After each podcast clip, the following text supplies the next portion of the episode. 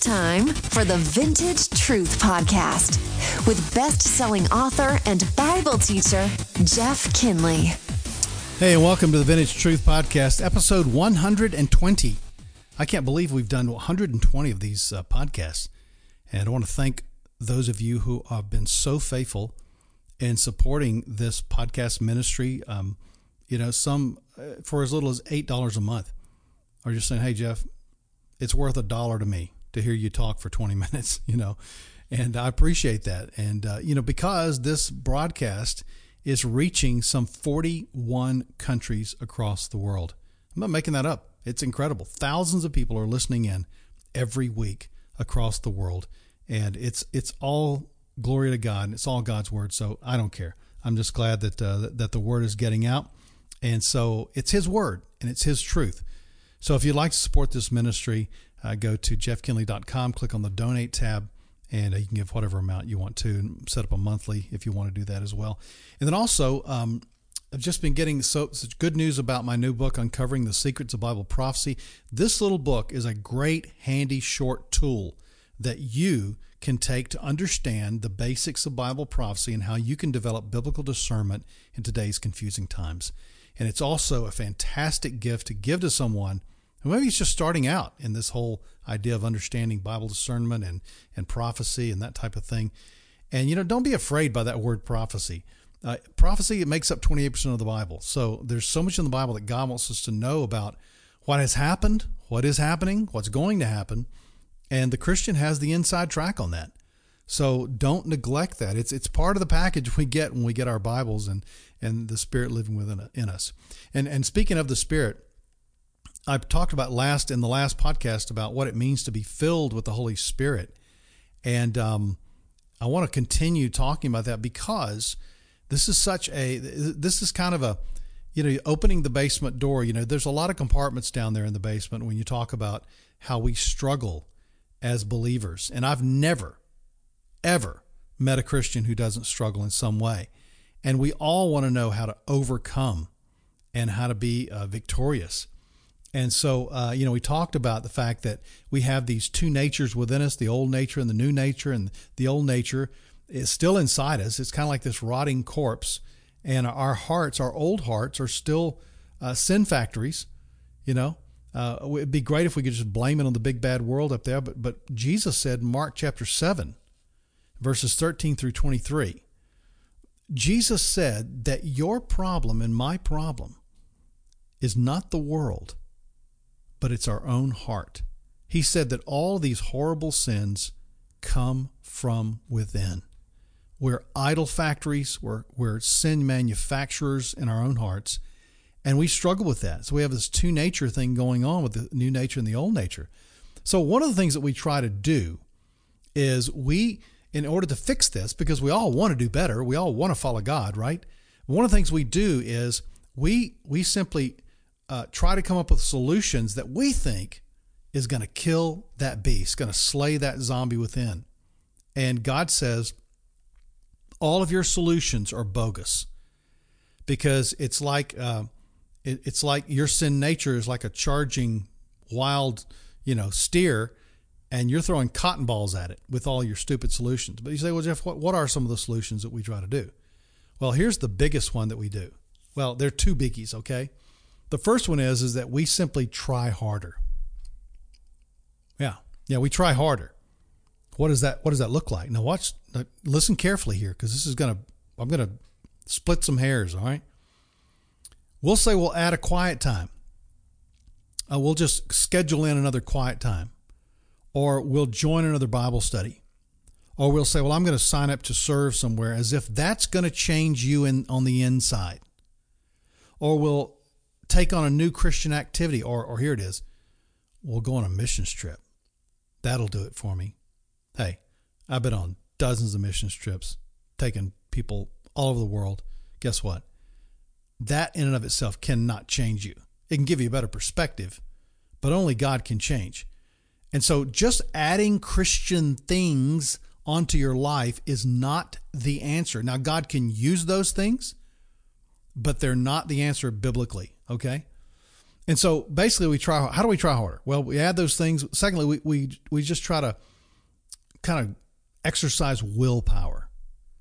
You know, deep down within, there's still that sense of pride that we think somehow we can still overcome.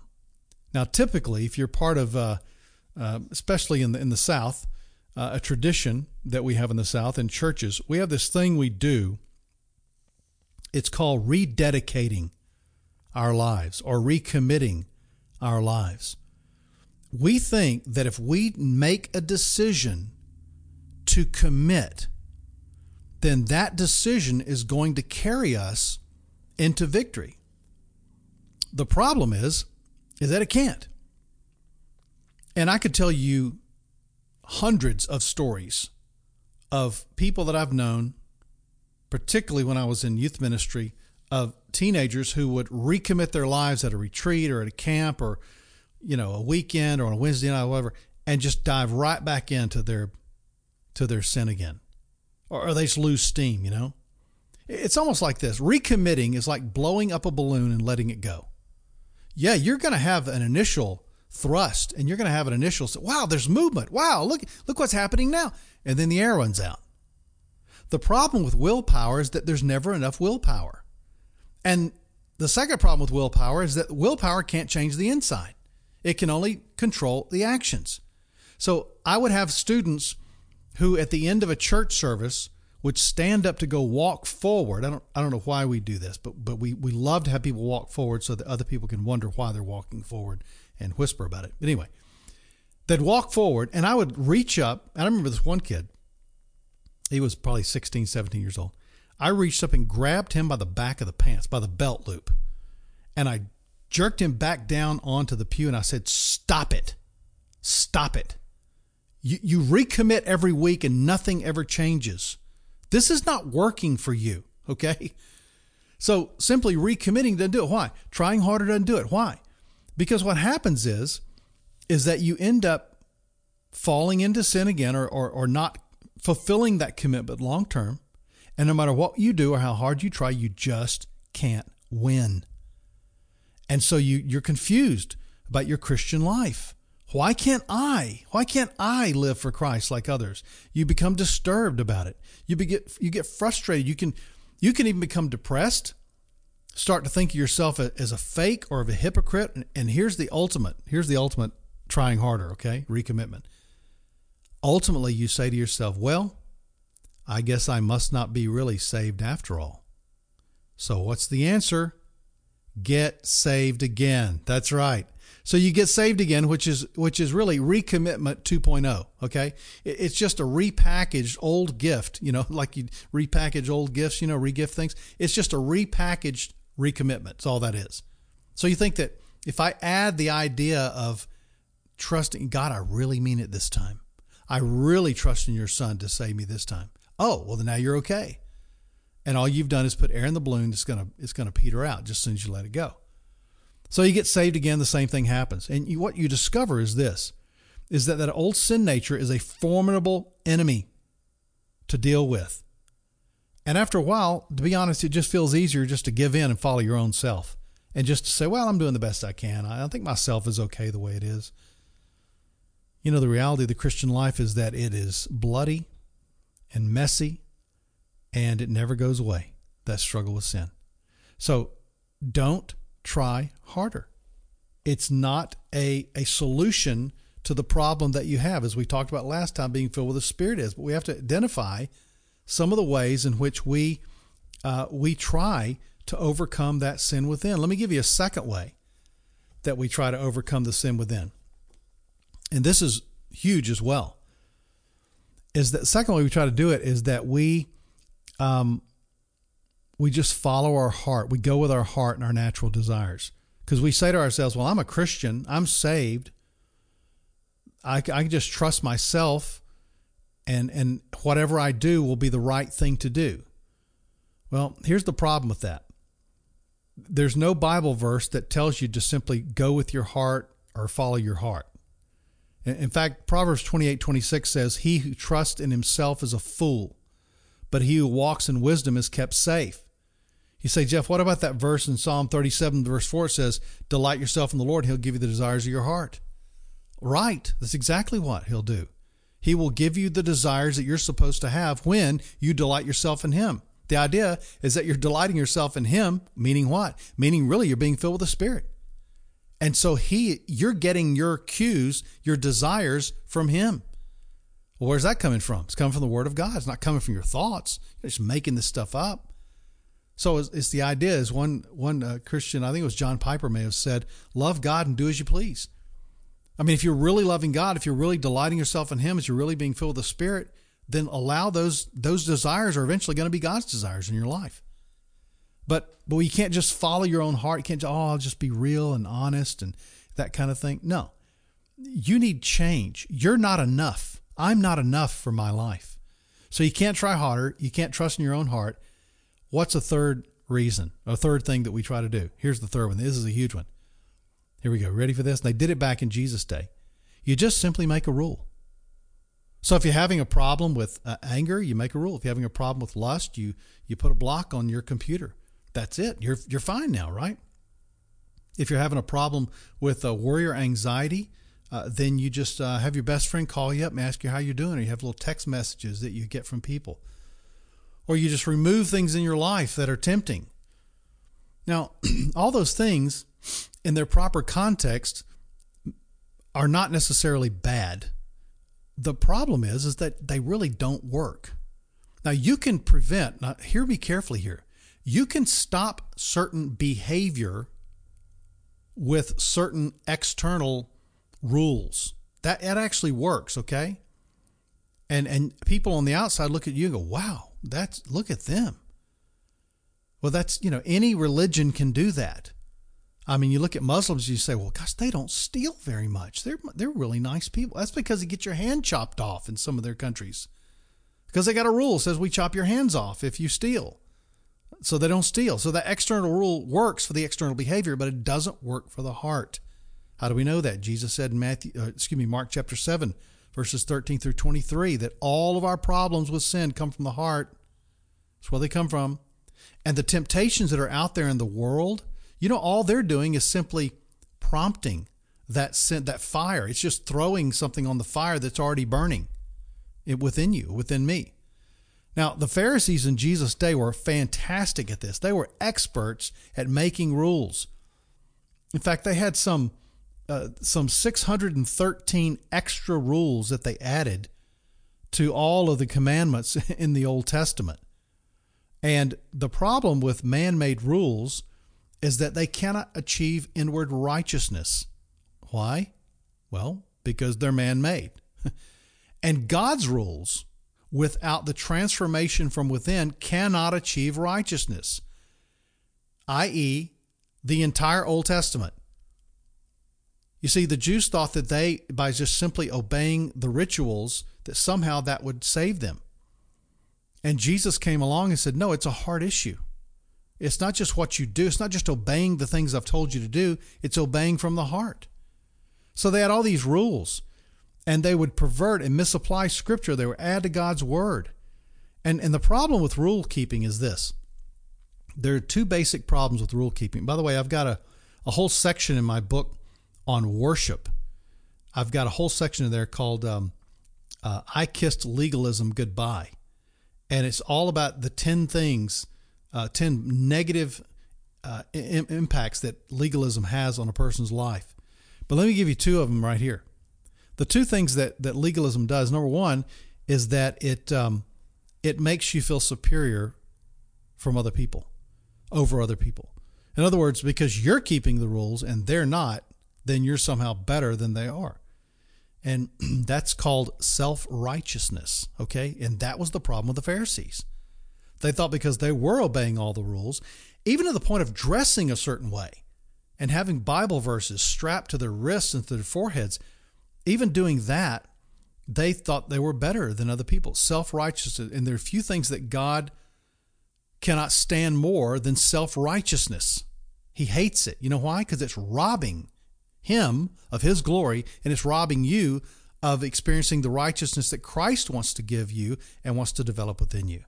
So So self righteousness, ma- making rules, uh, creates this idea of self righteousness. The second reason that it's a bad idea is because self, because keeping the rules can't help us. it just can't help us. See, the the Jews believed that that religion and external rules could slay that sin and zombie within, making them holy and godly, but they were absolutely wrong. And Paul goes on in, in Galatians chapter 5, by the way. He has this, this whole polemic here, this whole uh, list of reasons proving why religion and legalism can't help us. He says in Galatians chapter 5 that if all you need are rules, then you don't need Jesus. If all you need is a, a written rule that will change your heart and make you a, a righteous person, you don't need Jesus and you don't need the Holy Spirit and you don't even need a relationship with God. That's why some of the most legalistic, quote unquote, Christians that I've met in my life have no evidence of really knowing God. They just do the right things and avoid the bad things.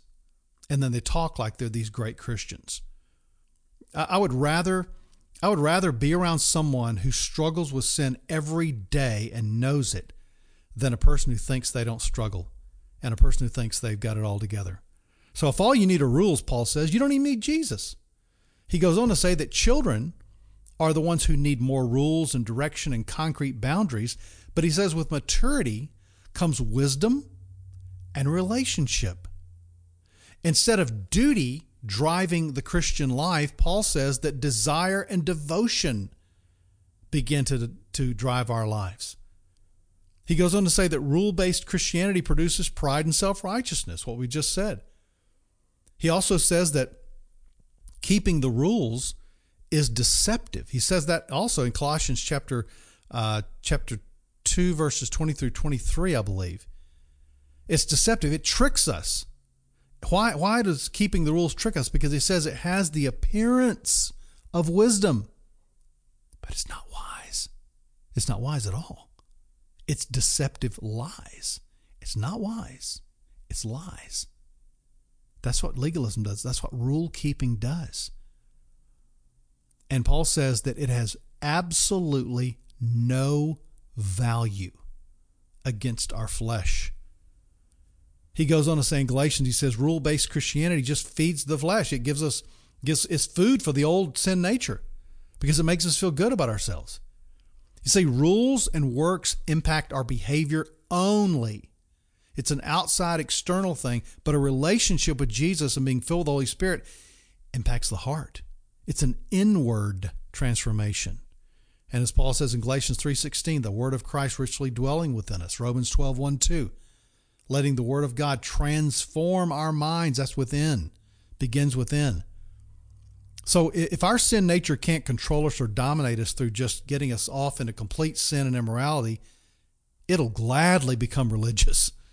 It'll gladly become prideful. It'll gladly try harder. It'll gladly pursue self accomplishment towards righteousness, but it'll never make it. And we'll never go through life realizing how desperately we need God and the Holy Spirit and Jesus in our lives like we need air.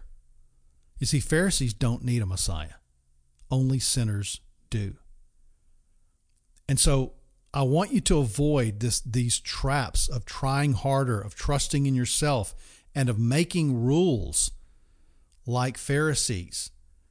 The way that we follow God is not simply through obeying the rules, it's through following Him and then when he turns and says to us, "Oh, hey, I want you to do this," and you take that command, that rule, whatever you want to, what it is, it's coming from someone that you love. So obedience becomes a response in love to someone that you're in a love relationship with, that you're in a submiss- submissive relationship with, and being filled with the Spirit means you're submitting yourself to the power of Christ and the power of the Holy Spirit to get you through life, get you through every day. And that's just such great news because I don't have to worry about it anymore. I just simply allow myself to be filled with His Spirit, to be controlled by Him, and I can go on my way. And you know what? One final quick thing I want to say about this. Allowing yourself to be under the control of the Holy Spirit is something that you and I do many times every day. It's not something we do like getting saved or making a decision for the week. It's something we do every day. Whenever we realize we've sinned, whenever we realize we're weak, whenever we realize we need more power or to overcome something or to battle something, allow the Holy Spirit to fill your life and stop trying harder. It'll never work. And that is the natural way that God has designed for you and I to live. Isn't that good news? You can overcome through His power. Hey, have a great weekend. I'll talk to you on Monday. God bless. Thanks for listening to the Vintage Truth Podcast. Please subscribe and share with a friend. For more about Jeff's ministry, go to jeffkinley.com.